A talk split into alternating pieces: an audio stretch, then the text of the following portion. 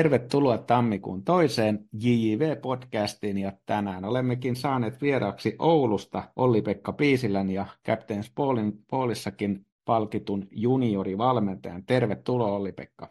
Kiitos kutsusta, kiva olla täällä. Ollaan vähän tämmöinen aina alussa keskus, pyydät kertomaan oma, oma tarina ja kerrot, kerrotko sinäkin lyhyesti tämän oman valmentajapolun?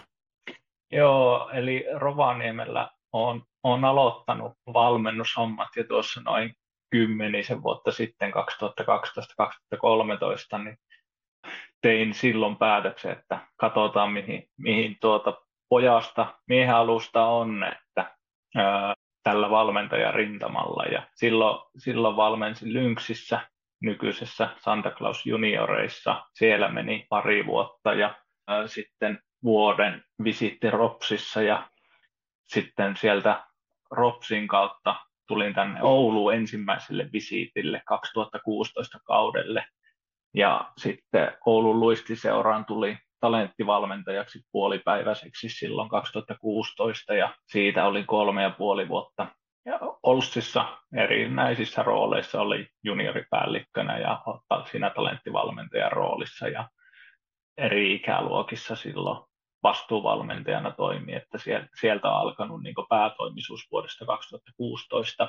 Ja kolme ja puoli vuotta olin Oulussa, kunnes tuli sitten paluu Rovaniemelle ja urheiluopistolle ja palloliiton tämmöisellä yhteyspalkkauksella, mitä oli silloin näitä kehittymisen seurantatapahtumia alueellisesti, niin niitä, niitä järjestelin ja sitten puoli vuotta olin pois niin kuin kenttätoiminnasta, ettei ollut omaa joukkuetta, missä olisin ollut, vaan näitä kehittymisen seurantatapahtumia ja sitten sinne Santasportin puolelle yläkouluakatemia vastasin siitä toiminnasta. Ja 20 kaudelle sitten tähän Rovaniemi Football Academyin, mikä on se UEFan tukema Suomessakin kaksi, eli tämä Käpylä Akatemia ja sitten Rovaniemen Akatemia, niin siinä oli sitten valmentajan näiden liiton ja Santasportin töiden ohella vuo, ensi, ensi vuoden verran.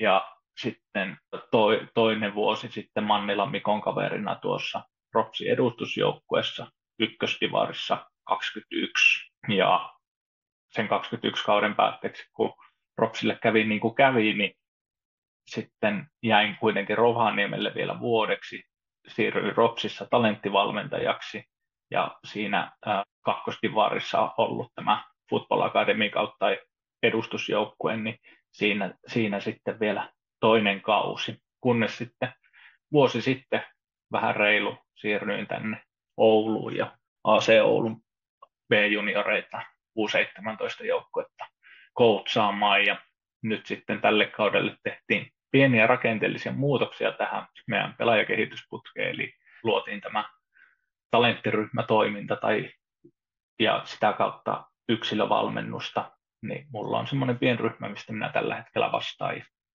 heidän kanssa tulee tehtyä paljon hommia. Siinä se ehkä niin lyhytkäisyydessä. Eli tämmöinen kunniaosoitus tuli sitten Captain's Ballissa, niin kerrotko vähän, että mit, mitkä, mitkä ulkopuolisen silmin vaikuttivat, että juuri sut palkittiin ja miten, miten sä koit sen itse palkinnan?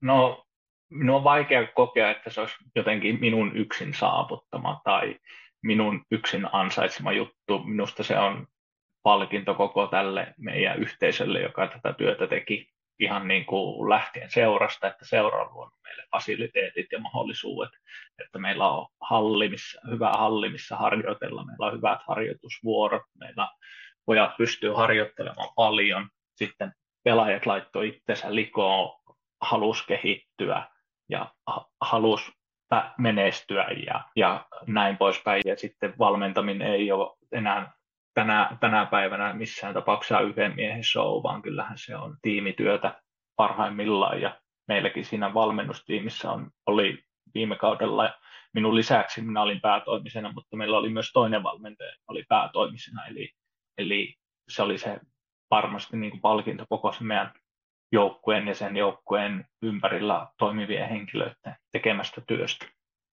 Kyllä, eli ja viime kausi teillä menikin oikein hyvin, ja kerrotko vähän huippu otantoja siitä, että mitä, mitä tapahtui ja miten tiimi, tiimillä meni. Joo, eli no kyllä se ehkä huipentuminen oli siinä kauden viimeisessä ottelussa, kun HJK vastaa 90 plus 5 lisäajalla tehtiin tasoitusmaali, millä, millä sitten saatiin piste siitä pelistä ja noustiin, kun me niin live-sarjataulukossa neljänneltä sieltä toiselle sijalle, niin kyllähän se on jäänyt ehkä voimakkaimpana mieleen siitä se tunne, tunne kun erikoistilanteesta lyödään pelitasoihin ja noustaan, noustaan mitalleille. Niin se on ehkä semmoinen niin yksittäinen kohokohta, mikä sieltä on mieleen jäänyt. Sitten muuten läpi kauden me mun mielestä äh, niin juniorijoukkoille tyypilliseen tapaan meillä oli oikein hyviä hetkiä ja sitten oli myös niitä vaikeita hetkiä, missä, missä sitten sitä luonnetta koeteltiin, että me useita kertoja sitten osoitettiin semmoista periksi antamattomuutta ja uskomista loppuun asti, että niitä loppuhetkien tasoituksia tuli myös muissa otteluissa. Niin se se oli ehkä semmoinen niin kuin kiva juttu siinä viime kaudessa, että, että miten me vaikeista hetkistä huolimatta niin uskottiin omaan tekemiseen ja saatiin myös tuloksia sitten, sitten sitä kautta. Kerro vähän vielä, toi kiinnostaa tämä viime hetkien maalit ja myöskin se tsemppi sitten, mitä on saatu, niin kerro vähän siitä, että mikä sun mielestä, mikä siellä taustalla on sitten, jos joukkue pääsee henkisesti, että pääsee siinä lopussa juuri tasoittamaan tai tekemään voittomaalin esimerkiksi? No, meillä oli ainakin ihan, me tehtiin tiettyjä taktisia muutoksia, jos me johdetaan peliä tai ollaan takaa jo asemassa, niin viimeinen viisi minuuttia, viimeinen kahdeksan minuuttia, niin tehtiin jotain pieniä muutoksia, muutoksia siihen, miten me, miten me siihen asti oltiin, oltiin pelattu, eli tietynlainen reaktio haluttiin myös aiheuttaa siinä vastusteessa, että ei nyt ne tekee jotain toisella tavalla ja jotain uutta ja, uutta ja vähän niin yllättävää, niin se, se, se varmasti on niin yksi asia, ei, ei se pelkästään.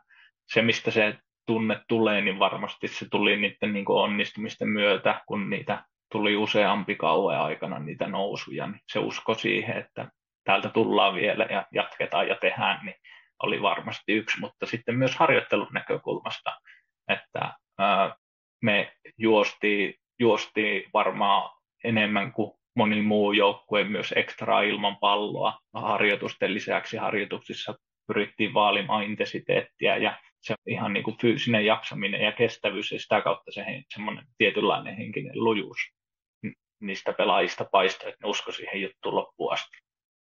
Tämäkin on ihan mielenkiintoinen, koska jotkut, jo, jotkut sanoo, että ilman palloa, että pitäisi kaikki tehdä pallon kanssa, ja, mutta silti niin kuin eri, omat kokemukset myös samaa mieltä, että fyysinen kunto on erittäin ratkaiseva ja silloin ei aina, aina se pallo tarvi olla, vaan se, että on tosissaan riittävä fysiikka, jotta pystyy tekemään sen koko, koko peliajan niin kuin täydellä. Ja etenkin ne loppujat, jolloin väsymys alkaa tulemaan sitten. Joo, en minä ainakaan koe, että sinne mitään vahinkoa saa, saadaan aikaa, kun me fiksusti fiksusti se ekstra juokseminen sitten hoidetaan, että varmasti tullaan myöhemminkin tähän asiaan, mutta harjoitusmäärät ei kuitenkaan meillä Suomessa ole niin kovia, että saadaanko me kaikkea ärsykettä riittävän paljon sitten lajissa tehtyä, niin se, minä ainakin uskon siihen, että me voidaan tehdä myös ekstraa tarvittaessa ja koin viime kaudella, että on tarvetta tehdä, niin siksi me sitä tehtiin. Kyllä.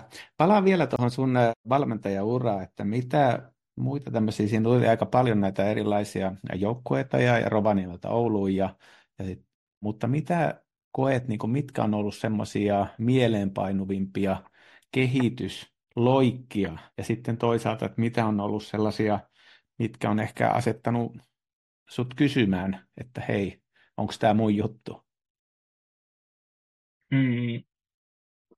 Koen, että joka kausi on ollut, ollut omalla tavallaan opettava ja joka kaudesta on jäänyt, jäänyt tuota, jotain muistijälkeä ja va- vaikuttanut siihen, että minkälainen valmentaja minä olen ja minkälainen valmentaja minä haluan olla ja mihin asioihin minä siinä valmennuksessa paneudun. Ää, isoja sudenkuoppia ainakin tähän mennessä ollaan, ollaan tuota, semmoisilta isommilta sudenkuopilta vältytty, että, mutta eikä sitä sanota, että joka aamu valmentaja on yhden aamun lähempänä ensimmäisiä tai seuraavia potkuja. Että ehkä sekin aika vielä koittaa, mutta tähän, tähän mennessä on ainakin, ainakin ollut varsin tasapaksua menoa.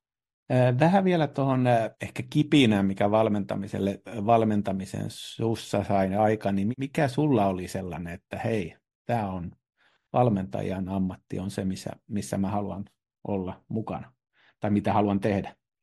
No jossain B-junnu vaiheessa huomasin ja ymmärsin, että minusta ei, itsestä ei, ei pelaajaksi ole, että ammattilaistasolle tai sille tasolle, mitä, mitä oli unelmoinut ja haaveillut pikkupojasta lähtien. Ja sitten alkoi miettimään, että no miten, miten tässä lajissa pystyy, pystyy olemaan mukana, vaikka pelihommat sitten saisikin jäähän, niin kyllä se pohja on siellä se niin kuin rakkauslaji ja rakkauspeli ja halu, halu, halu tehdä tämä lajin parissa töitä, niin si, siitä se niin kuin on liikkeelle lähtenyt. Ja ää, oli aina jo pelaaja-aikoina äärimmäisen kiinnostunut pelistä ja kiinnostunut myös harjoittelusta. Ja vanhemmat muistaa yhden jos sun toisenkin kerran, kun pahalta, pahalla tuulella tullut nuori pelaaja alkukotiin, että kun taas oli niin typerät harjoitukset, niin, niin semmoinen halu ymmärtää ja oppia sitä peliä ollut, oli jo silloin pelaaja-aikoina, että, että varmasti jonnekin sinne juontaa juurensa. Ja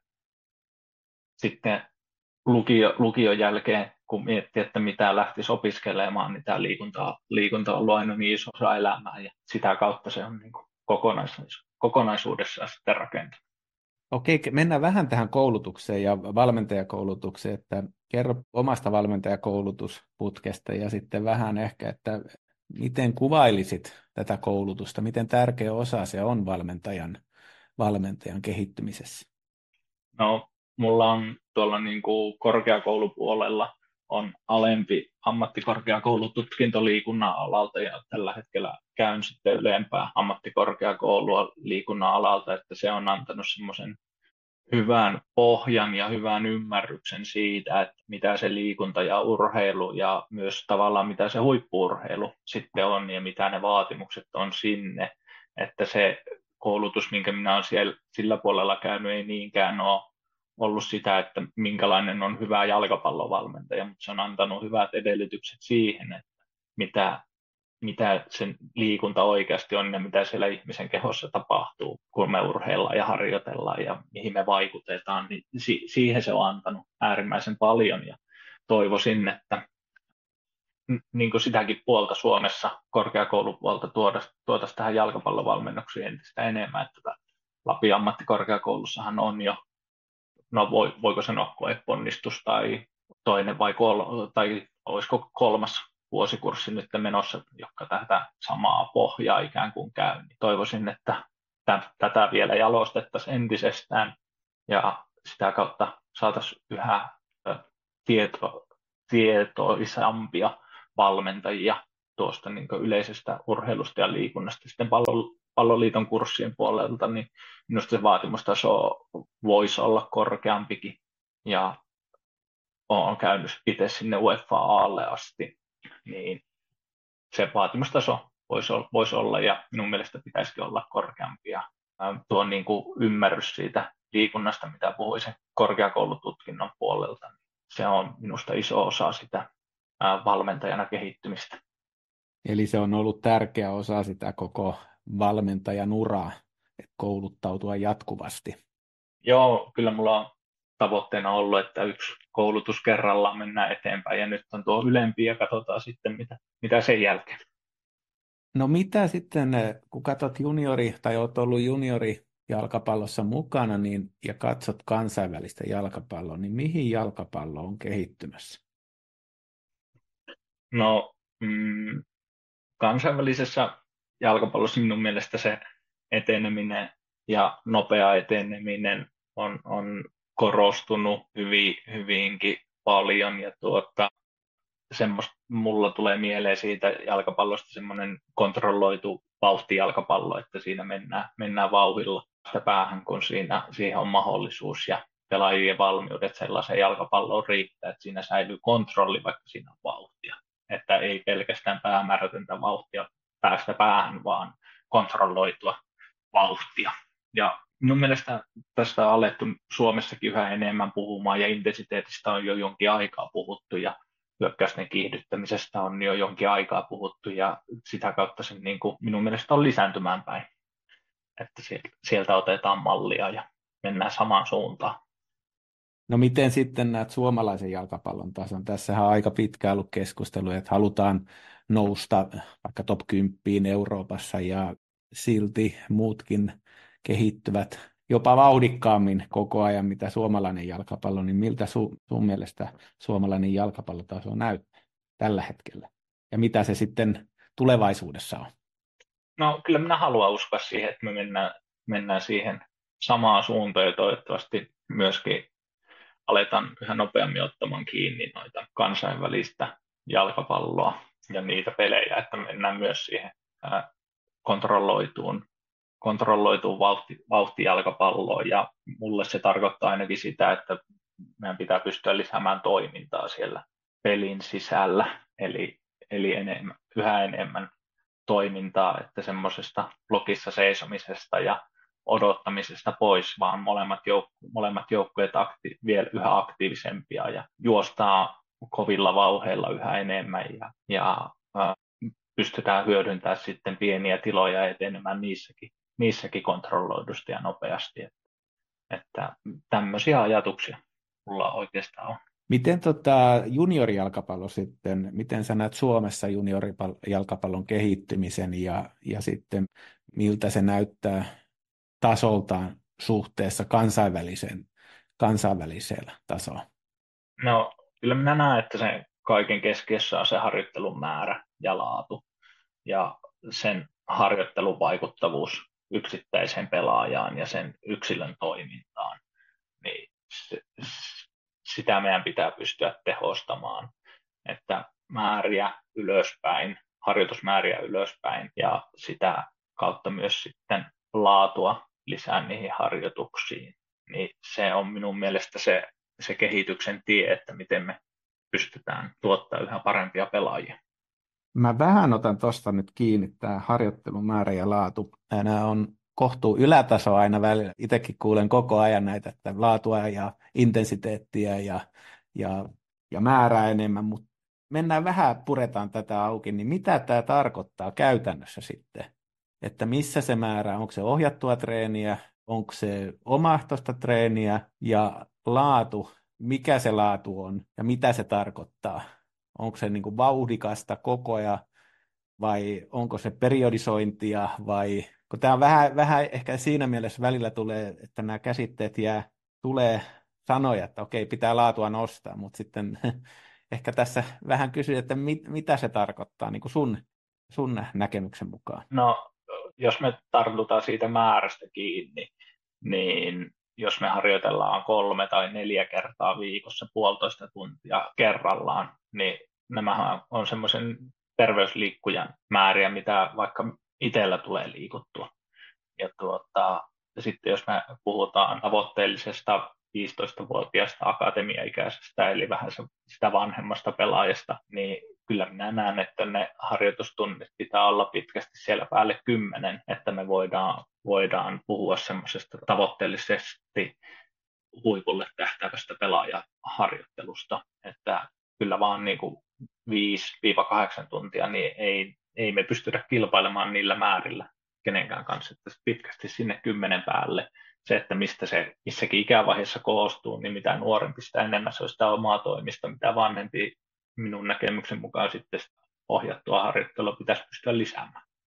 Ja sitten kun tartutaan siihen laatuasiaan, niin mulle laatu tarkoittaa sitä, että pelaajalle tulee niitä suorituksia, mitä sillä tulee pelissä riittävän paljon niissä harjoituksissa, missä se on. Eli ää, pois semmoisesta ikään kuin, miten tämän sanoiksi, lisätään niitä suoritusmääriä, mitä pelissä tulee, niitähän, niissähän meidän pelaajien pitää olla hyviä. Niitä ei tarvi olla ihan hyviä kaikessa. Ei tarvi olla ihan hyviä syöttämään, ei tarvi olla ihan hyviä havainnoimaan, vaan pitää, pitää niin kuin pureutua syvemmin siihen, että no minkälaisessa syöttämisessä sen pitää olla hyvä, minkälaisessa havainnoinnissa sen pelaajan pitää olla hyvä, mikä sen pelipaikka on, minkälaisia toimintoja, toimintoja sillä, siellä pelissä tulee, ja niitä pitää tehdä korkealla intensiteetillä ja paljon. Ja sit, sitä kautta minä ajattelen, että se, se laatu niin kuin muodostuu sinne harjoittamaan. Miten vielä ottaisin tuohon, että meillä on aika mon, usein ehkä Suomessa, ehkä voin vähän yleistänkin, mutta ei, ei kai se vaarallista tässä tapauksessa on, niin me mennään vähän suunnasta, yhdestä suunnasta aina toiseen ja tulee tämmöisiä vähän, ehkä liikkeet on aika välillä ainakin mentaalisesti aika kovia ja sitten tulee yksi filosofia, niin sitten se kun kumotaan, niin tulee toinen ja sitten mennään sinne ja Eli tavallaan semmoista suomalaista valmennusfilosofiaa, että mikä on Suomi, Suomi-futis ja mitä peli-identiteetiltään se edustaa, niin ainakin itselle on vaikea ollut nähdä, että mikä se on, mitä me haetaan. Pienpelit tuli ja sitten korostettiin koko ajan pienpelejä, pienpelejä ja, ja tuli aika paljon vivahteita ja inspiraatiota Espanjasta, Portugalista ja vieläkin on, mutta mitä, mitä sä näkisit tämän suomalaisen futiksen, mikä se peliidentiteetti on? Vai no. onko se semmoinen niin kuin, moninainen, tai se, että vielä vähän konkretisoin tätä kysymystä, että mikä, mihin me valmennetaan, minkälaiseen pelidynamiikkaan, että kun Suomi menee, vaikka suomalainen joukkue menee, niin okei, okay, toi, toi joukkue tulee Suomesta selkeästi, että en, en ainakaan ihan, meillä on vähän ehkä tämmöinen hajanaisempi, että mi, mihin tässä pyritään. Joo, kyllä voin nostaa tuon ajatuksen, että ei meillä vastaavanlaista identiteettiä ole kuin vaikka portugalilaisella valmentajalla tai portugalilaisella joukkueella tai espanjalaisella vastaavasti joukkueella tai valmentajilla, niin se, semmoinen niin kuin selvä identiteetti, mihin me nojataan, niin on, voin kyllä allekirjoittaa, että en, en myöskään itse pysty sitä määrittelemään, että mitä se oikeasti on. Pitäisikö sitten määritellä jonkun tahon tai, tai pitäisikö sitten ainakin keskustelua käydä, että mikä on suom, suomalainen peli-identiteetti? Vai seurataanko me sitä vaan, että okei, peli on menossa tuohon suuntaan ja sitten otetaan, että okei, me mennään sinne suuntaan? Jos vaikka no, ylä, yläprässi, että koko yläprässit nyt otetaan tiukkaa yläprässiä ja sitten pyritään kontrolloimaan palloa. Ja... Minusta me ollaan kuitenkin, Suomi on jalkapallossa omalla tavallaan kehitysmaa ja varmasti ollaan pitkään oltu jo semmoisessa tietynlaisessa murroksessa ja haettu omaa suuntaa, mihin viittasitkin noita, että on, on, on käynyt erilaisia niin kuin muoti-ilmiöitä, ehkä niitä muoti-ilmiöiksi pystyy, pystyy nimittämään, mitä suom, suomalaisessa on vaikka juniorivalmennuksessa on käynyt, niin varmasti me haetaan vielä suuntaa. Ja minun mielestä sitä keskustelua kuitenkin äh, ollaan käyty, että mitä me halutaan olla ja mitä, mitä me halutaan tuottaa, minkälaisia pelaajia, niin kyllähän se päätyöhän tehdään kuitenkin siellä seuroissa ja se minä koen, että se on tärkeämpää niille seuroille identifioitua ja tie, tiedostaa, että mitä me halutaan tuottaa ja minkälaista jalkapalloa me halutaan pelata, kun se, että kaikki Suomessa tekisi samalla tavalla, niin en mitään siitäkään ihan, en ole, en ole fani myöskään siinä, siinä ajatusmaailmassa, että kaikkien pitäisi tehdä samalla tavalla. Joo, ihan, ihan täsmälleen juuri näin että seurat identifioituu. Mä otan tuosta vähän kiinni.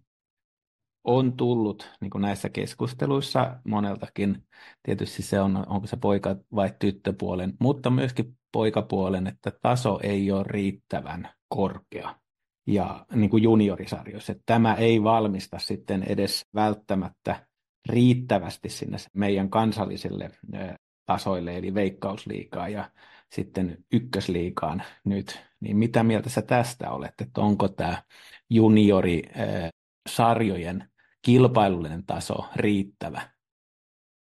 No, jos me mietitään sitä, sitä kautta, että me halutaan tuottaa yhä parempia pelaajia ja halutaan saada yhä lisää niitä laadukkaita pelaajia, jotka ponnistaa, ponnistaa isompiin sarjoihin Veikkausliiga ykkösliigan kautta, niin kyllähän meillä on, on varaa kiristää. Ja minusta tämäkään ei ole niin kuin yksi syinen asia, että sitä ei voi vaan vyöryttää missään nimessä sinne niin kuin veikkausliike- ja ykkösliikavalmentajien päälle, että, että no peluttakaa niitä nuoria. Minun mielestä niitä ehkä pitäisi rohkeammin pyrkiä käyttää, jos miettii vaikka PSG ja Zairemeri tai Barcelona ja Lamine ja 0607 syntyneitä pelaajia, jotka on no, suurin piirtein vuoden päivät tai puoli vuotta vähintään pelanneet kohtuusäännöllisesti Euroopan kärkijoukkueessa, niin onko, onko ne pelaajat ollut absoluuttisesti sillä tasolla, kun niitä on ensimmäisiä kertoja sinne lyöty sisään, niin se, mitä minä näin niitä silloin, että joo, on todella mielenkiintoisia pelaajia ja se potentiaali kyllä paistaa sieltä, mutta onko ne vielä sillä tasolla, niin ei, mutta kun nämä 16-17-vuotiaat, 18-vuotiaatkin vielä ottaa niitä steppejä paljon nopeammin kuin ne 27-33-vuotiaat pelaajat, että ne ottaa, ottaa niitä askelia, kun niitä vaan heitetään sinne syvään päähän ja annetaan mahdollisuuksia, niin kyllä minä toivon semmoista rohkeutta myös ajaa sitten, kun sitä potentiaalia niissä pelaajissa nähdään, että joskus, joskus siinä käy niin, että ne maksaa pisteen tai maksaa voiton, mutta ollaanko me valmiita maksamaan se hinta, niin sekin on minusta niin seuroille tärkeä asia siinä identifioitumisessa, että otetaanko me se riski ja maksetaanko me se hinta, jos niin käy, niin annetaanko me siitä huolimatta vielä se uusi mahdollisuus että vaikka ne ei olekaan niin samalla tavalla luotettavia, mutta kun ne voi puolen vuoden päästä olla, tai kahden kuukauden päästä, tai kuukauden päästä, kun joku asia vaan naksahtaa ja se kehitys sieltä tulee, niin niillä voi olla sitten vaikka myyntiarvoa. Sitten jos mietitään sitä, että tuleeko meidän putkesta riittävän hyviä pelaajia sinne, niin kyllä siellä päässä myös on, on varaa kiristää, että, mutta minä uskon täysin siihen, että kun meidän toiminta toi, toiminnan laatu paranee, niin myös näiden pelien laatu paranee. Ja yksi asia, mikä liittyy siihen junioripelaajien hyppäämiseen juniorisarjoista Veikkausliiga, Ykkösliiga, niin eihän ne kaikki olekaan siinä vaiheessa riittävällä tasolla B-junioreista valmiita hyppäämään sille tasolle, minkä minä olen nähnyt ja kokenut äärimmäisen tärkeäksi, niin on ikävaiheet 18 20 että niillä pelaajilla riittäisi usko, että meillä olisi riittävän paljon hyviä ja laadukkaita ympäristöjä, missä ne harjoitusmäärät olisi riittävän korkeat, puhutaan siellä lähellä 15 tuntia viikossa, niin semmoisien ympäristöjen kautta me saataisiin, minä ainakin haluan uskoa siihen, että me saataisiin yhä enemmän hyviä pelaajia, suom- hyviä suomalaisia pelaajia sinne Veikkausliiga, Ykkösliiga tasolle, että pidentämällä sitä putkea jollakin keinolla, onko ne sitten ykkös, ykkösen joukkueita tai kakkosen joukkueita, missä se laadukas toimintaympäristö on, niin saataisiko me lisää semmoisia ympäristöjä ja semmoisia toimivia joukkueita, minkä kautta ne pelaajat pystyisivät sitten ponnistamaan, että se, se hyppy sieltä B-juniore, B-junioreista veikkausliikaa ykköseen, ykkösliigaan on monelle liian kova. Niin se välivaihe, siinä meidän pitää pystyä olemaan parempia niillä pelaajilla säilyy usko siitä ja mahdollisuus aitona ponnistaa myös 20-22-vuotiaana sinne Suomen korkeammalle tasolle. Ihan, ihan totta, ja itse katsoin viime, viime tai kaksi viime kautta, niin FC Hongan A-juniorien näkökulmasta, ja meillähän A-juniorisarja ehkä on semmoinen, että B-junioreista, B-SM-joukkueista menee sitten kakkosdivariin akatemiaan, ainakin Hongassa meni ja sitten osa, osa sitten sinne veikka, entiseen veikkausliika tai Hongan kannalta entiseen veikkausliika-tiimiin ja monessa maassa on kuitenkin tämä niin sanottu 18-20-vuotias sarja on aika kovatasoinen ja sieltä myöskin parhaat pelaajat sitten siirtyy. Eli on vielä niin kuin väli ennen sitä, sitä ylintä sarjaa tai niin kuin aikuisten sarjaa, niin on se juniori. Mitä mieltä sä tästä olet, pitäisikö siihen vielä, vielä kilpailullisesti se A-juniorisarjaa tehostaa, vai onko se sitten nämä aikuisten kakkosdivarin alueelliset, alueelliset tiimit parempia? No, vaikea vetää semmoista selkeää linjaa siitä, että kumpi on oikein ja kumpi on väärin. Yksi asia, minkä minä koen ihan semmoiseksi järkeväksi muutokseksi voisi olla muuttaa tuo nykyinen B-junioreiden U17-sarja U18-sarjaksi, jolloin siellä pelaisi U18-sarjassa näitä lukioikäisiä pelkästään, että nyt se on vähän haasteellinen. Tuo U17-ikäluokka, kun vanhemmat on lukiossa ja nuorempi ikäluokka on ysiluokalla, niin sen harjoittelun organisointi, että kaikki ei pääse samoihin aikoihin, vaikka lukiolaiset pääsee aamuharjoituksiin, mutta yläasteelta taas ei päästä sinne. Ja yläastelaisilla taas voi olla eri päivinä niitä harjoituksia, niin se harjoittelun hallinta on jonkin verran haastavampaa, että se, jos me muokattaisiin U17-sarja U18-sarjaksi, niin se antaisi myös vuoden lisää niille pelaajille sitten aikaa, ai, aikaa pelata niitä juniori, junioripelejä Ehkä ennemmin kuin sitten, että se nostettaisiin sinne 20 asti, niin se kuulostaa vähän rajulta ehkä, mutta onko se oikein tai väärin, niin se toimii aika monessa maassa kuitenkin se U20-sarja tai reservisarja, miten sitä haluaa sitten sanoa. Kyllä, kyllä. Ja sitten tietysti se U16 niin kuin siihen 15 ja tähän väliin. Että, Kyllä. että siinä mielessä tässä on ihan hyvä, hyvä pohdinta, että mikä on se oikea, koska tämähän on se, niin kuin mun mielestä toi on, on omakin havainto tietysti on, ei, ei siinä mielessä am, am, en ole amma, ammattivalmentaja, mutta toi on se kriittinen ikäkausi tehdessään sitä hyppyä sinne aikuisten sarjaa ja myöhempää ehkä ammattilaisfutaajaksi. Tämä nimenomaan 15-18 ikävuotta. Ja se on, se on, sitä pitäisi jotenkin niin kuin vain jalostaa ja sitä kilpailua lisätä ja myöskin niille antaa, jotka aidosti haluaa sen ammattifutarin niin kuin tulevaisuuden, niin niille antaa se polku. Kyllä. Ja uskon siihen, että nyt tämä sarjauudistus, en toki tiedä täysin faktoja, että miksi sarjauudistus tehtiin, mutta voisin kuvitella ja uskoa, että se voisi olla näille meidän nuorille pelaajille erinomainen alusta, alusta hypätä sitten se pykälä eteenpäin, että vanhassa kakkosessa itsekin siinä jonkun vuoden mukana olleena ja lähellä, läheltä seuranneen, niin ei ne kaikki pelit pelit palvele näitä meidän nuoria parhaita pelaajia, että koen, että tämä uudistus voi olla niille nimenomaan B-juniori, vanhemmalle B-juniori-ikäluokalle tai B-junioreista just ulos kasvaneille, niin niille ikäluokille voi olla niin erinomainen sarja. Uskoisin hmm. näin. Palaan vähän vielä tuohon eh, ihan tähän joukkueen valmentamiseen ja sitten nyt sun rooli on yksilövalmentaja, mutta mennään tähän niin kuin ihan vähän ruohonjuuritasolle ennen kuin palataan taas tähän, tähän junioreiden ja pelaajien, niin tota, miten sä valmistaudut oman joukkueen valmentamiseen? Sanoit, että jokainen kausi on erilainen, niin kerro vähän tätä, mitä, mitä valmistautumishetkiä ja tämmöisiä hetkiä sulla on siinä ollut sun niin kuin valmentajapolulla tai uralla?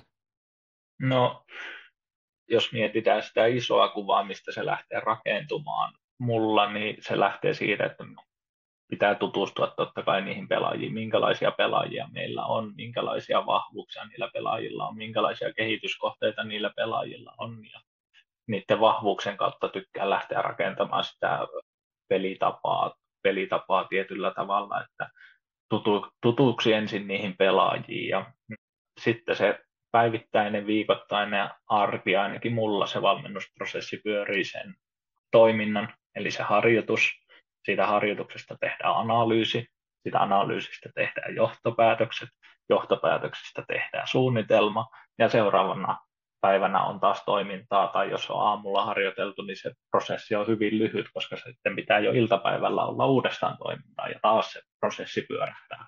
Ja tämmöistä niin kuin arvi, arviointia ainakin mulla, mulla sen niin kuin valmennusprosessi on ja sitten tykkään siitä, että niissä sarjoissa, missä, no juniorisarjoissa, missä on valmentanut, niin pääasiassa kuitenkin pelataan viikonloppuisin ja aika harvoin viikkopelejä, niin se viikkorytmi on mahdollista tehdä esimerkiksi niin, että tiistaina puolustetaan enemmän ja keskiviikkona hyökätään enemmän ja siellä on ne viikon pääharjoitteet ja tätä kautta me ollaan ainakin pyöritetty semmoista tosi toisteista valmennusprosessia viikosta, viikosta toiseen ja päivästä toiseen, että sitä harjoitusta seuraa analyysi, suunnitelma ja kohti seuraavaa. Mennään tuohon prosessiin vielä, analyysin, niin mitä, mitä tietoa hyödynnät sitten tässä ja mitä se niin kuin, analyysi tarkoittaa?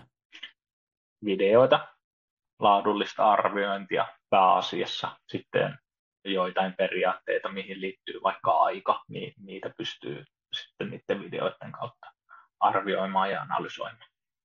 Miten muuta dataa? Tuleeko jotain, jotain muuta kuin video ja... No me ei ole niissä joukkueissa tai nykyisessä ympäristössä niin ei, ei ole mitään palvelinta, mistä me saadaan, saadaan dataa, mutta viime vuonna meillä oli vaikka P-junioreissa määritetty tiettyjä avainmuuttujia, mitä me sitten sieltä pelistä laskettiin, että se, mutta ei, ei harjoituksista tehty semmoista laskentaa. Okei, siinä on, tehdään tätä viikkorytmiä ja sitä ennen on tietysti tämä vuosi, vuosirytmi, niin miten sun oma, oma näkemys, tietysti tässä vähän men sun oma, oma valmennukseen, että mistä sun joukkueet niin tunnistaa, mikä on se tavallaan keskittymisalue, mihin sä oot keskittynyt jalkapallossa tai oman joukkueen valmentamisessa? Tuopa onkin hyvä kysymys, mistä, mistä minun joukkueen voi tunnistaa. Mm.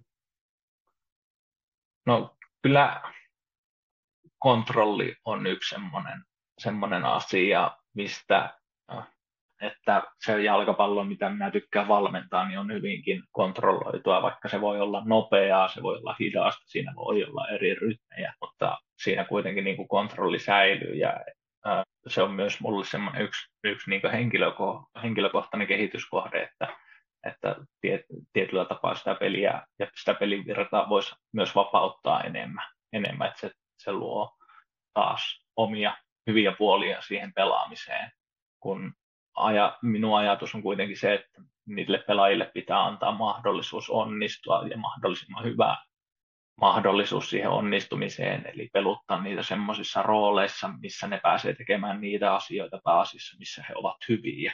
Ja sitä kautta rakentuu se pelitapa, niin on tosi vaikea sanoa, miten pelitavallisesti jotenkin, jotenkin tunnistetaan. Että jos mulla on paljon nopeita pelaajia, niin sitten me käytetään sitä hyödyksi, jos mulla on paljon hyviä pelaajia linjojen välissä, niin sitten me varmasti pyritään pelaamaan palloa enemmän linjojen väliä tätä kautta. Jos mulla on paljon hyviä pelaajia, jotka on hyviä prässäämään korkealta, niin sitten varmasti tehdään sitä, että se, semmoista en ole, en ole vielä ainakaan tehnyt, että minkälaista jalkapalloa nimenomaan minä haluan pelata. Minä haluan ajatella tuota yksilön kautta kuitenkin mahdollisimman paljon. Eli tavallaan on vahvuuksia pelaajissa yksi tiimissä ja niiden vahvistaminen. Kyllä. To, mennään vähän vielä, otan tuosta kiinni, että no mikä, mikä, minkälainen jalkapallo sua itseään niin kuin inspiroi valmentajana tai, tai seuraajana, jalkapallon seuraajana, mikä on sun, itsellä ainakin on jo pitkään ollut niin kuin tietysti johtuen, johtuen omastani niin ollut Barcelona tämmöinen, ja ei, ei mikään digitaka niinkään, vaan se tietynlainen flow ja hyvä tavallaan jatkuva, jatkuva niin kuin, tavallaan liike ja syöttö ja se kontrolloitu. Tietysti sekin on muuttunut Barcelona ja nyt sitä on viety, jos otetaan Guardiola, niin se on viety Cityin ja näihin, mutta tietysti se on ainakin inspiroinut tavallaan tuolla huipputasolla katsoa sitä, että miten upeata se on eri asia, että onko saanut sitä viety sitten sitä ajatusta omaan joukkueeseen ja kannattaako sitä viedä, mutta ainakin tälle itse, että se, se on mun mielestä kaunista futista. Miten sulla? Mikä? No, kyllä tulee seurattua aika paljon tuota eurooppalaista huippufutista ja semmoisia uusia tai uusia, uusia ideoita siihen, että miten jalkapalloa voi pelata, niin tykkään, tykkään kyllä seurata niitä, että kun uudet joukkueet tai joukkueet ottaa menestyksekkäästi uusia keinoja käyttöön, vaikka Brighton, miten he avaa peliä tai miten Tottenham puolustaa tällä kaudella tai aikaisemmin Barcelona ja Tiki takaa, niin, niin tuohan on sitä jalkapallon evoluutiota, että joku keksii jonkun asian, mikä mikä on tehokas ja tuottaa, tuottaa hyviä tuloksia, niin yleensä siihen vastareaktiona sitten keksitään asia, millä me pystytään se eliminoimaan se asia, mikä toimii. Ja sitä kautta minä ajattelen, että se peli, peli kehittyy, että tuommoiset uudet ajatukset, uudet ajatukset ja erilaiset tavat toimia, niin kyllä ne kiehtoo minua ja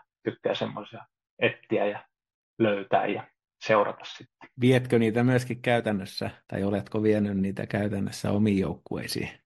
No, minä pyrin välttämään semmoista kimpoilua ja semmoisiin trendeihin mukaan lähtemistä, että en, tai ihan tietoisesti yritän välttää sitä, että en, en lähde hullaantumaan yhdestä asiasta. Tämä on se oikea tie, vaan ehkä niin kuin mausteita sieltä, mausteita täältä. Ajatus sopii sitten enemmän itselle.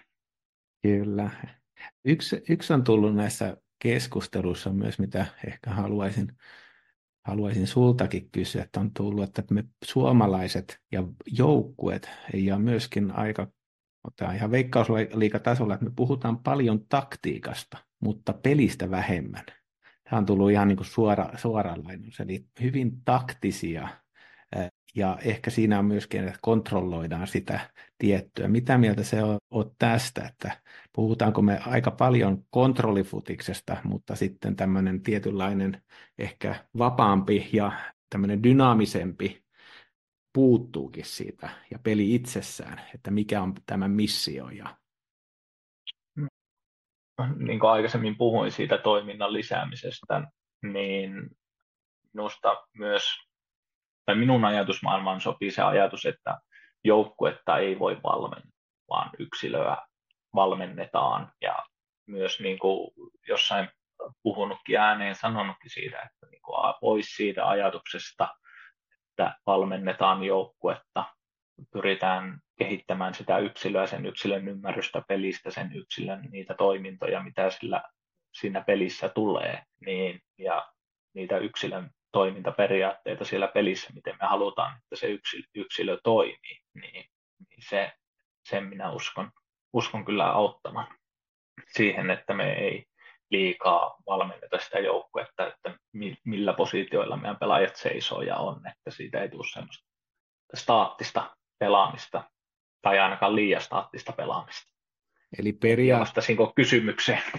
No siinä mielessä kyllä, kyllä tässä tuli, mutta mä vähän ehkä pureskelen, kun on tämä kollektiivi ja sitten yksilö. Ja sitten on, on tietysti, että kollektiivi on aina, aina yksilöä voimakkaampi, eli pitää joukkue on enemmän kuin yksi yksilö. Mutta tota, ehkä siinä ottaisin niin tämän, että jos ymmärsin oikein, niin haluat korostaa, että pitää nähdä se yksilötaso, ettei keskity vain, että hän on vaikka fullback, vasen fullback, vaan hän on niin kuin yksilö, jolla on tietynlaiset ominaisuudet. Tulkitsenko tässä oikein, että enemmän meidän pitäisi valmentaa yksilöitä siinä mielessä, että tietää, eikä valmentaa sitä niin kuin robottimaisesti? Joo, kyllä, kyllä tuo oli ihan, ihan hyvin sanotettu, että miten, miten minä sitä ajattelen, että kaikki, kaikki asemat pakit ei pelaa sitä pelipaikkaa samalla tavalla, vaan heitä voi roolittaa hyvinkin eri tavalla. Ja tuota, mm, kyllä, hyvin, hyvin muotoiltu. Tässä keskusteltiin Pasituutin kanssa viimeksi, että vaikka että nyt Suomen juniorimaajoukkueella onkin keskustassa aika voim- äh, hyviä pelaajia. Se ei ole hirveän pitkä traditio, että meillä on vaikka kuutos, kasi ja kymppi paikkaa niin kuin mer- merkittävän niin kuin paljon hyviä. Yleensä on ollut, ollut, ollut puolustus- tai maalivahtityöskentely ja näin, mutta miten sä näet tämän suomalaisen pelaajan? Minkälainen, niin kuin, voiko yleistä, että se on, vai onko sekin, sekin niin yksilöstä riippuvainen? Mm, no ehkä minä ajattelen, että se voisi olla vieläkin enemmän yksilöstä riippuvainen ja vahvistaa sitä, sitä pelaajaa, mikä siellä pelaajassa sisällä on, eikä roolittaa sitä tai laittaa sitä semmoiseen ikään kuin muottiin, että pyrittäisiin tekemään niistä kaikista keskikenttäpelaajista samanlaisia. Että minun mielestä me voitaisiin vieläkin niin kuin, olla rohkeampia sen suhteen ja antaa sille pelaajille, onko vapaudet oikea sana, en tiedä, mutta mahdollisuuksia, mahdollistaa sille se kasvu just semmoiseksi pelaajaksi, mistä, mi, miksi sillä on mahdollisuus kasvaa.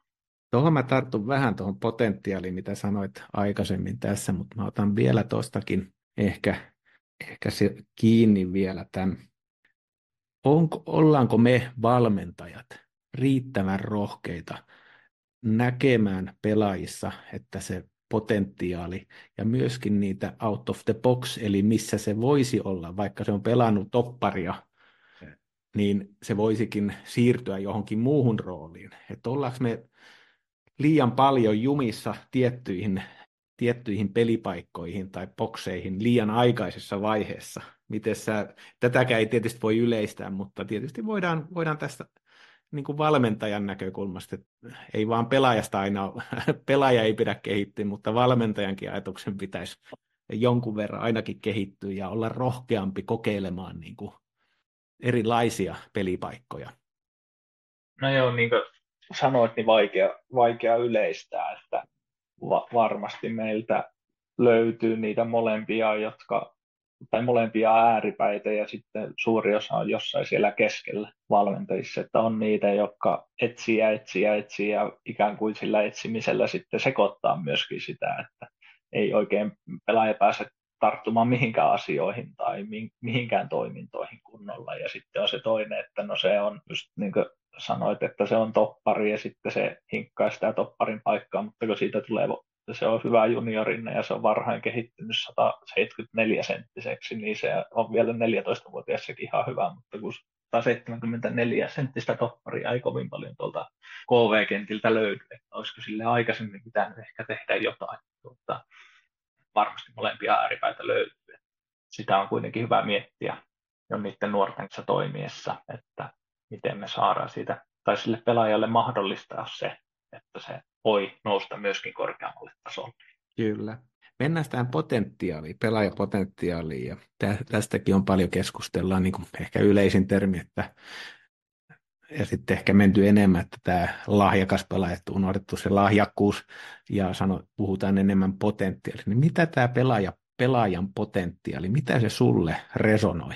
Mitä se niin kuin, tarkoittaa? No mulle potentiaali tarkoittaa sitä, että ää, mitä minä näen, että se pelaaja voi tehdä tulevaisuudessa. Eli no, aika klassikko esimerkki, pienikokoinen pelaaja, jolla jalat toimii nopeasti, niin tulee mielikuva siitä, että no, se mahdollisesti voi joskus tulevaisuudessa olla aika nopea, ja sillä, jos se tuosta kasvaa isommaksi, niin se, se, sillä voi olla se vauhti, vauhti-ominaisuus sitten siellä tulevaisuudessa, tai toi, toinen kohtuuklassinen esimerkki, että pelaaja on pieni kokoinen, mutta pystyy, pystyy pelaamaan jo isompia pelaajia vastaan, koska pää toimii nopeammin ja ymmärtää peliä, peliä vähän paremmin, että no tuosta kun se saa vielä sen kamppailemisen, niin nämä nyt on ehkä semmoisia niin tyypillisimpiä esimerkkejä, mutta po, mitä potentiaali tarkoittaa, niin potentiaali tarkoittaa mulle sitä, että mitä minä näen ja äh, luulen tai toivon tai oletan, että se pystyy sitten sitten tekemään tulevaisuudessa. Miten vielä tuohon potentiaaliin ja henki, henkiseen, pelaajan henkiseen kyvykkyyteen. Itse kävin tässä aika paljon keskusteluita niin kuin pelaajien kanssa näistä ja nimenomaan siitä ja sanoin, että ja myöskin on valmentaja keskustelussa käynyt, että valmentaja ei voi tuoda, niin kuin se voi, kipinä pitää olla pelaajalle itsellään ja se motivaatio ja henkinen halu kehittää ja sitten tämä voi pitää sitä tai antaa sille vähän liekkejä ja polttoainetta, mutta kipinä pitää syntyä. Jos, tässä nyt joskus aina keskustelussa tulee, että valmentajan pitäisi ohjata ja kaikki pitäisi olla jonnekin. Miten sä näet tämän pelaajien henkisen kyvykkyyden ja tämmöisen intohimon vaikutuksen tässä saavuttaa se oma, oma taso? No en usko hetkeäkään siihen, että kannet tulisi kaivossa pysyisi. Ja viittaan tällä siihen, että me ei pystytä valmentajina, tai ainakaan minä en ole pystynyt valmentajana katsomaan motivaatiota jostain saalista pelaajille, että no niin, nyt teillä on huippumotivaatio harjoitella. En tiedä semmoisia keinoja, miten se semmoinen, jolla se palo ja liekki ei pala sisällä, että miten semmoisen saa sytytettyä sen sammuttaminen onnistuu kyllä, ja, ja tuota, mutta se sytyttäminen, niin siihen en oikein usko, että kyllä minun mielestä se omistajuus sillä pelaajalla omasta urastaan pitää olla ymmärrys siitä, että hän itse omistaa sen oman uransa ja vastaa omasta urastaan, niin, niin sitten kun se ymmärrys on, niin sitten on mahdollisuus ja edelleen se, jos se motivaatio ja tahtotila on korkealla mennä pitkälle, niin, niin sitten, sitten meillä on niin mahdollisuuksia. Miten sä näet tämän, kun tässä aika paljon mennään myöskin henkisessä, pelaajan henkisessä kyvykkyydessä, potentiaalin löytämisessä tai edes sen havainnoinnissa, niin miten ne meidän valmentajien kyvykkyys on nähdä näitä asioita, mitkä on kohtuu. Me, me ei olla ihan hirveän sosiaalinen yhteiskunta ja meillä on aika tämmöinen just do it, että tehdään tekemällä, mutta miten tämmöinen sanotaanko pehmeämpi tai immateriaalisempi tai käsin, ei käsin niin kosketeltava asia, niin miten hyviä me valmentajat ollaan tätä tässä? No kyllä mulle ainakin valmentajana on tärkeämpää se, että miten se pelaa ja harjoittelee ja miten se toimii siellä harjoituksissa ja minkälaista niin kuin, innostuneisuutta, kiinnostusta omasta kehittymisestään sillä pelaajalla on, kuin se, että mitä se sanoo, on se sitten 12-vuotias tai 8-vuotias, jotka enemmän tai vähemmän kaikki haaveilee siitä Barcelonassa tai Real Madridissa pelaamisesta, mutta myös heillä niin kuin myös sitten vanhemmilla, kun tullaan vaikka B-juniori-ikään, niin kyllä ne edelleen aika moni, aika iso osuus prosentuaalisesti sanoo, että he tavoittelevat ammattilaisuutta, mutta se, se ei vaan näy siinä sitten käytännön toiminnassa.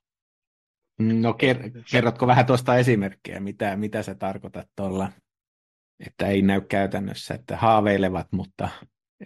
On... Semmoinen maksimaalinen effortti harjoituksissa, äh, kuinka tärkeää vaikka pelien lopputulos harjoituksissa, kun me pelataan vaikka pienpelejä siellä harjoituksissa tai pelataan isoa peliä, niin mikä se merkittävyys on sillä, että voitanko tai onnistunko. Niin sitä tarkoitan sillä, että kuinka tärkeää se, se voittaminen on ja se hyvä suoriutuminen niissä harjoituksissa on sille pelaajille se, kyllähän valmentajana näkee, että kellä aidosti harmittaa ja kellä se vähän naurattaa ja kelle se on hällä väliä. Niin kyllä se, se kertoo mulle ainakin myös siitä potentiaalista ja mahdollisuudesta siihen, kuinka tosissaan se asian kanssa on. Eli periaatteessa tästä tämä potentiaali, niin se on aika paljon pelaajan henkistä, henkistä kyvykkyyttä ja myöskin sitä motivaatiotasoa, että miten havaitsee sen, että minkälainen, ja sitten tietysti, että se on realistinen suhteessa siihen, mitä on, niin kuin, on vaikka fyysiset, fyysinen ominaisuudet. Niin, kyllä minä ajattelen niin, että se on niin kuin itseisarvo ja ikään kuin välttämättömyys. Että jos se ei ole sisällä se palo, niin kyllä vaikea, vaikea on nähdä, että niin kuin korkeammalle huipulle mennään tai saavutetaan oma, oma maksimi siitä potentiaalista. Kyllä. Jos se merkittävyys ei ole tapissa. Kyllä. Palaan vielä vähän tuohon juniori, junioritoimintaan ja juniori erilaisiin, Suomikin on iso maa, niin miten sä näet alueellisesti, minkälaisia eroja meillä on? Niin kuin tuossa aikaisemmin kävi selväksi, niin en ole etelässä valmentanut tai Oulua etelämpänä en ole, en ole valmentanut. Ja vaikka tämä liika pohjoinen ja liika etelä, niin en ole, en ole sitä liika etelää kovin paljon nähnyt, että pelejä sieltä, pelejä täältä, mutta en, en ole valmentanut niitä joukkueita, niin vaikea, vaikea sinällään, sinällään vertailla, että se kokemus, mikä taas pohjoisesta sitten on, niin täällähän haasteet tulee siinä, että jokaisessa ikäluokassa mistäkin löytyy, mistä löytyy lähin hyvää vastusta ja ketä vastaan saa tiukan, tiukan peliin että vaikka omaa ikäisiä vastaan, niin ei välttämättä sadan kilometrin säteeltä löydy. Matkustamistahan se täältä, täältä sitten monesti vaatii. Kyllä. tuota, mm, joka paikassahan meidän pitää pystyä tehostamaan ja kiristämään ja olemaan parempia, että, että niitä parempia pelaajia saadaan sitten tuotettua korkeammalle tasolle ja maajoukkueisiin ja niin edelleen. Itse katsoo vähän ehkä tuossa myöskin alueellisina, katsoo etelän ehkä lasien ja pääkaupunkiseudun, mutta pääkaupunkiseudulla on kyllä valtava määrä eri joukkueita ja on paljon pelaajia. Sitten Turussa on hieman ehkä, ehkä muita haasteita, mutta näyttää siellä kuitenkin, että on, vaikka on kaksi korkealla tasolla joukkuetta, mutta silti junioritoiminnassa ja myöskin kaupungin tuki ja ympäristön tuki välttämättä ei ole.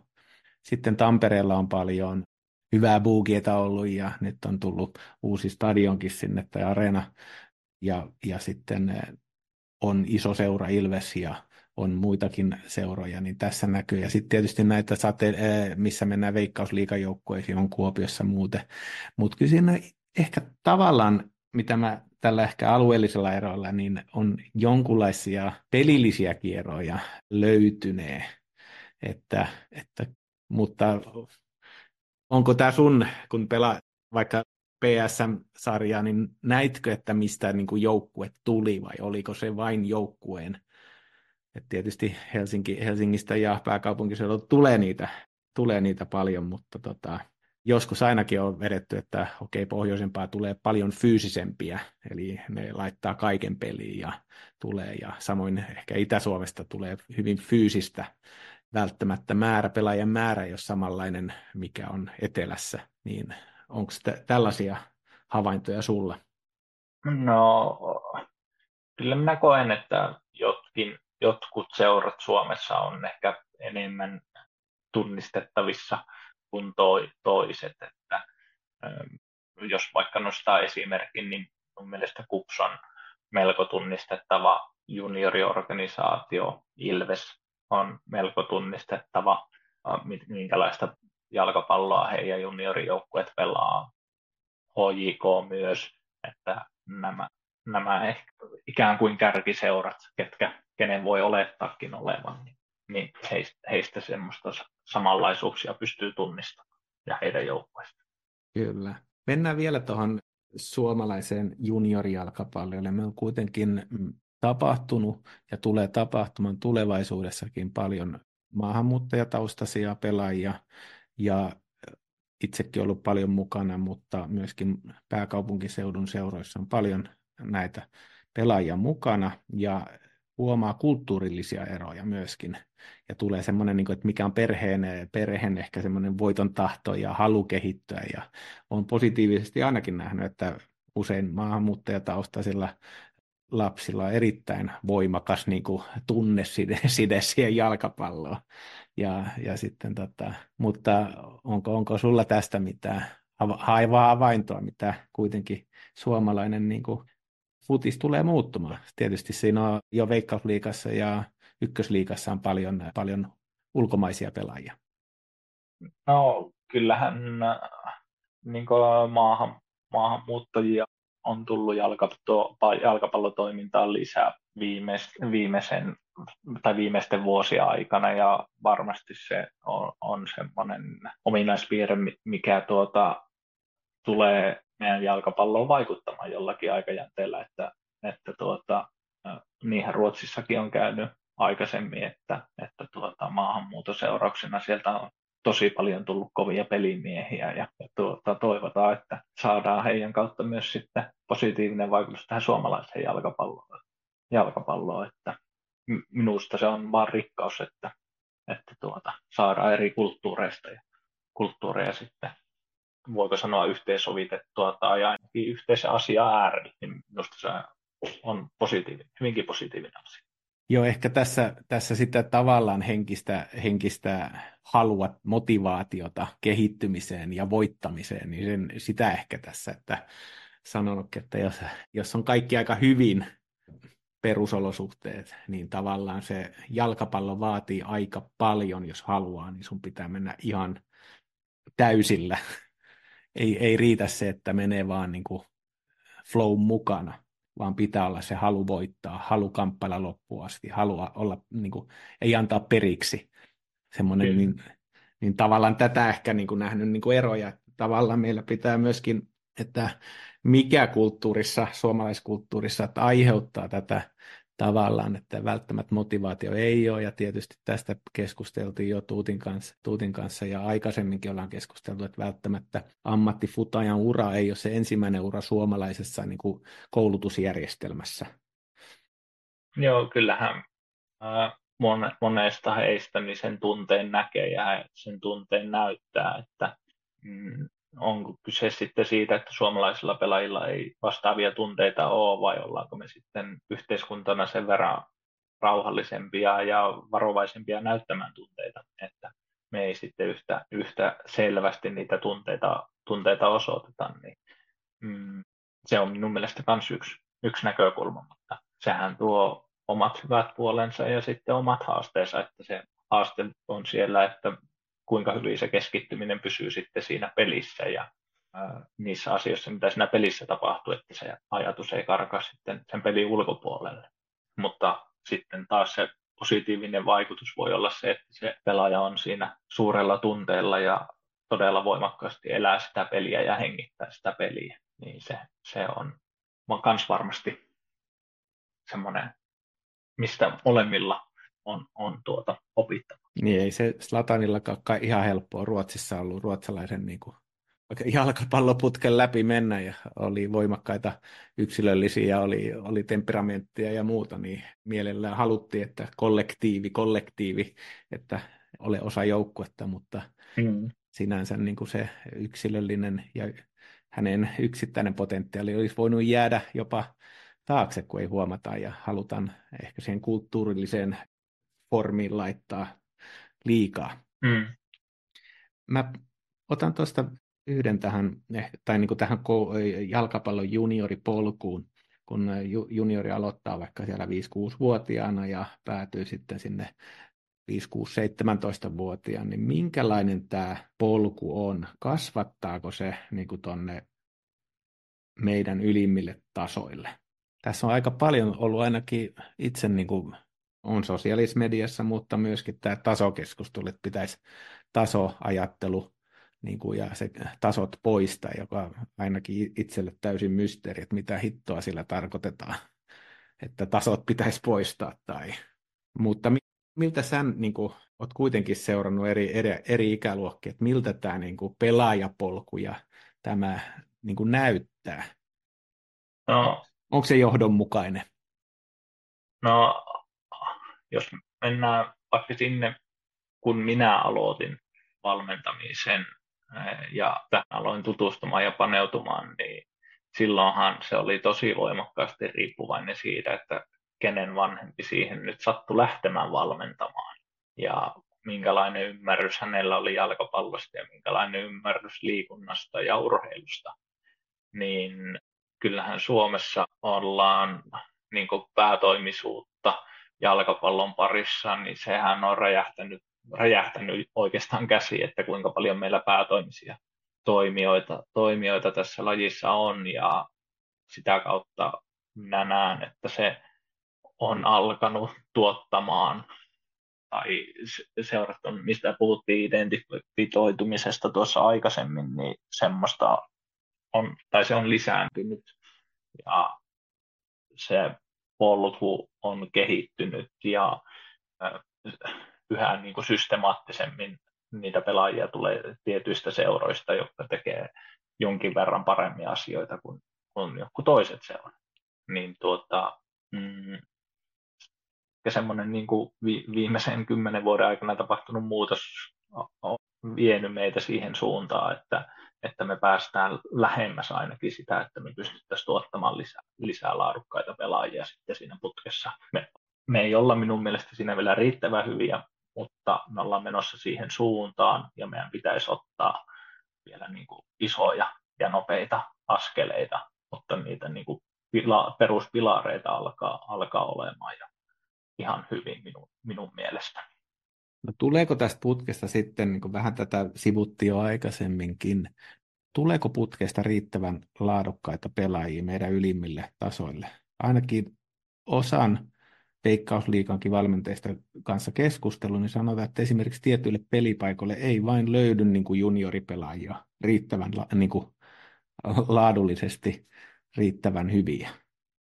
Niin, toki meidän pitäisi määritellä joku mittarit sille, että mikä, mikä on riittävä ja mikä on laadukas, että kuinka monta pelaajaa me vaikka odotetaan, että yhdestä ikäluokasta B-juniorivaiheen jälkeen voi nousta miesten edustusjoukkueeseen, joka pelaa veikkausliikaa tai ykkösliikaa. Mikä on se määrä? Voidaanko me olettaa edes, että jokaisesta ikäluokasta nousee suoraan sinne?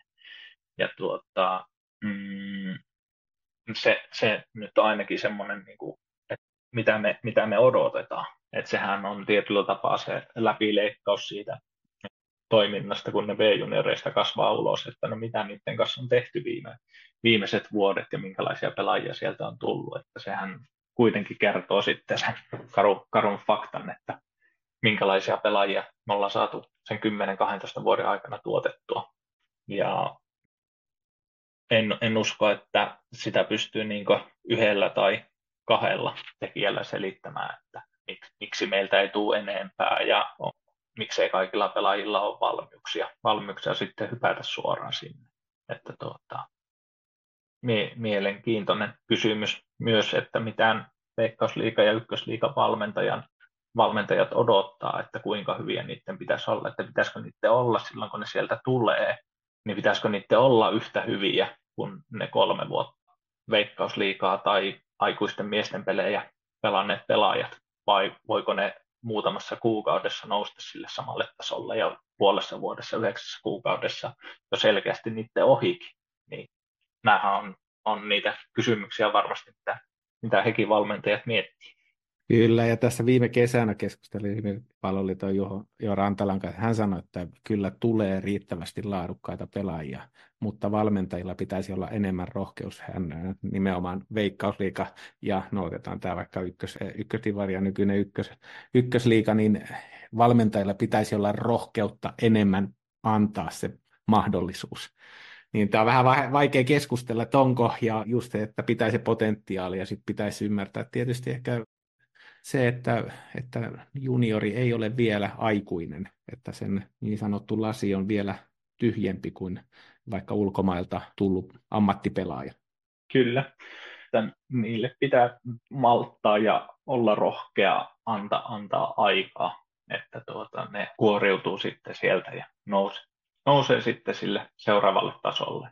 Että, ja myös mistä puhuttiin aikaisemmin, niin se niin kuin väliporras siihen, että me pystyttäisiin kehittämään toimintaa ja saamaan toimintaa rahaa sen verran lisää, että niillä olisi mahdollisuus niillä pelaajilla ainakin sinne 20 asti ulos mitata itseään, että mitä se, mitä se sitten kenellekin pelaajalle tarkoittaa, että onko se asunto ja ruoka ja se, semmoinen, että he pystyvät elämään ja olemaan ja tulee toimeen, ettei tarvi vielä täysillä hypätä työelämään.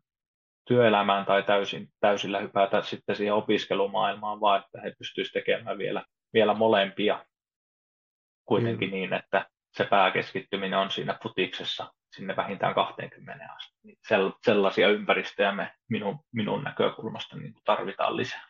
Kyllä. Toi menikin jo vähän se, mitä ajattelin kysyä, että miten, niin kuin, jos sulla olisi kaikki valta, niin mitä tekisit tälle juniori polulle tai tälle jalkapallon juniorivalmennukselle ja koko ympäristölle, jotta me pystytään enemmän kasvattamaan sitten sekä kansalliselle tasolle että kansainväliselle tasolle lisää niin kuin laadukkaita pelaajia. Niin mitä sä tekisit, jos no, kaikki no, onneksi, olisi? onneksi se ei ole minun vastuulla. minun viisaammat ihmiset tekee niitä päätöksiä, mutta tuota, no, tämä on minun mielestä avainasemassa, että se, missä me hukataan minun näkökulmasta kaikkein eniten pelaajia, on se, kun pelaajat kasvaa ulos B-junioreista. Ja siitä seuraavat 2-3 vuotta, kun ne määrittää kuitenkin sitä, ja se, sitä aikaa pitäisi pystyä venyttämään, että mitä ne satsaa tähän jalkapalloon ja tavoittelee sitä ammattilaisuutta oikeasti. Totta kai meidän pitää panostaa myös yhä lisää siihen, mitä tehdään ennen sitä ikävaihetta, mutta siinä on niin kuin hullu ero, että kun pelaaja harjoittelee sanotaan vaikka kahdeksan kertaa viikossa, 12 tuntia viikossa B-junioreissa, mutta kun se hyppää B-junioreista ulos, ei mahu vielä veikkausliikaan tai ykkösliikaan, ja pääse siihen päivärytmiin, vaan se menee johonkin vaikka kakkosdivarijoukkueeseen, joka harjoittelee neljä kertaa viikossa, puolitoista tuntia kerrallaan, kuusi tuntia viikossa. Niin me voidaan odottaakaan sitä, että no nyt kun se harjoittelee tuon kuusi tuntia viikossa, että se vuodessa varmaan nousee veikkausliikkauson pelaajaksi. Niin se, se on se vaihe, mihin, mihin me tarvitaan lisää paukkuja. Ja miten me saadaan niitä mielenkiintoisia ja potentiaalisia pelaajia pidettyä vielä sen seuraavat kaksi-kolme vuotta siinä toiminnassa mukaan, niin se, se on minun mielestä erittäin kriittinen.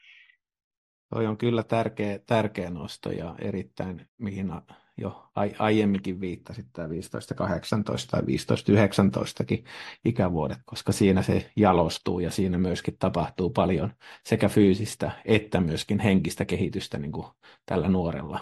Mm. Ja, ja siinä mielessä se, se, se ikävaihe on kyllä täsmälleen on samaa mieltä. Että, ja itsekin katsonut tietysti ton ikäisiä nyt kaksi vuotta ja B-junioreita sitä ennen, ennen niin nähnyt, että siinä, siinä tapahtuu todella paljon. Kyllä. Että tota, myöskin sen, että ihan, ihan niin kuin yksilön, yksilön fyysinen kehitys, yksilön niin kuin kaikki tulee lapsesta, tulee nuori ja, tai aikuisempi ja mm. tulee, tulee vaatimuksia alkaa tulee, tulee koulunkäyntiä, tulee parisuhteet, tulee muita tällaisia työt ja kaikki. Et sen alkaa aika paljon tulee semmoisia painetekijöitä yhteiskunnalta myöskin, niin kuin mitä, mikä ehkä voi aiheuttaa sen keskittymisen, hajaantumisen pois jalkapallosta ainakin osittain. Että miten me saadaan se pidettyä, että se ydin on kuitenkin olisi sille tietylle ainakin, joka haluaa siitä enemmän kuin pel- pelkästään harrastaa, niin antaa se mahdollisuus. Niin, aika, aika moni, jos miettii Veikkausliikassakin pelaavia pelaajia, suomalaisia, niin aika monihan niistä pelaajista on käynyt nimenomaan nämä ikävaiheet 17-19 tai 17-20 jossain ulkomailla ja sitten palannut, palannut veikkausliikaan. Että mehän ei voida tietää sitä, että minkä tason pelaaja kenestäkin olisi tullut, jos se olisi pysynyt Suomessa koko se ajan, mutta aika hyvällä prosentillahan semmoisissa hyvissä akatemiassa käyneistä pelaajista tulee veikkausliikaa ja usein he pystyy, pystyy veikkausliikaa hyvällä tasolla pelaamaan sitten, että se minun mielestä myös kieli siitä, että mitä me pystytään itse tekemään paremmin niissä ikävaiheissa. Kyllä. Nyt ollaan viimeisen kysymyksen ja äärellä ja siinä kysyisin, että anna meille valmentajille, juniorivalmentajille, mitä vinkkejä tuli sulta ja, ja myöskin, että mitä junioripelaajille? No, minä uskon hyvin vahvasti siihen, että ihminen oppii siitä, mitä se tekee. Ja valmentamaan minun mielestä oppii valmentamalla ja pelaamaan jalkapalloa oppii pelaamalla jalkapalloa. Ja siinä niin kuin pähkinänkuoressa se minun ajatusmaailma, että mi, mi, millä tavalla minusta tulee hyvä siinä, mitä minä teen. Että, että pitää tehdä sitä, missä haluaa olla hyvä. Ja mitä sitten keinoja sinne, niin se oman toiminnan reflektointi äärimmäisen tärkeää. Olla kriittinen sitä, sitä toimintaa suhteen, mitä tekee, on sitten pelaaja, niin arvioi sitä omaa pelaamista, on valmentaja, arvioi omaa valmentamista, kokeilee niin pelaajana kuin valmentajana uskalla kokeilla, ole rohkea, uskalla epäonnistua. Jos aina vaan onnistut, olit valmentaja tai pelaaja, jos, jos sinun kaikki suoritukset aina vaan onnistuu, niin minun näkökulmasta et ole yrittänyt tosissaan. Tai voisit yrittää ainakin vielä enemmän, koska epäonnistuminen on välttämätöntä ja se opettaa, eikä sitä tarvitse pelätä. Ja sitten totta kai kyselkää, kyselkää erilaisia näkökulmia, kuunnelkaa, lukekaa ja selvittäkää, niin, niin sillä tavalla minun mielestä se on niin kuin reitti kehittymiseen. Kiitoksia Olli-Pekka ja vielä onnittelut tästä Captain's Ball kunnian osoituksesta, vaikka se oli osoita, annoitkin sen laajemmalle yhteisölle, mutta kuitenkin niin myöskin silloin pitää onnitella, kun on kun valmentaja on tehnyt hyvää työtä. Kiitos vielä tästä arvokkaasta, arvokkaista näkemyksistä. Kiitos ja kiitos kutsusta.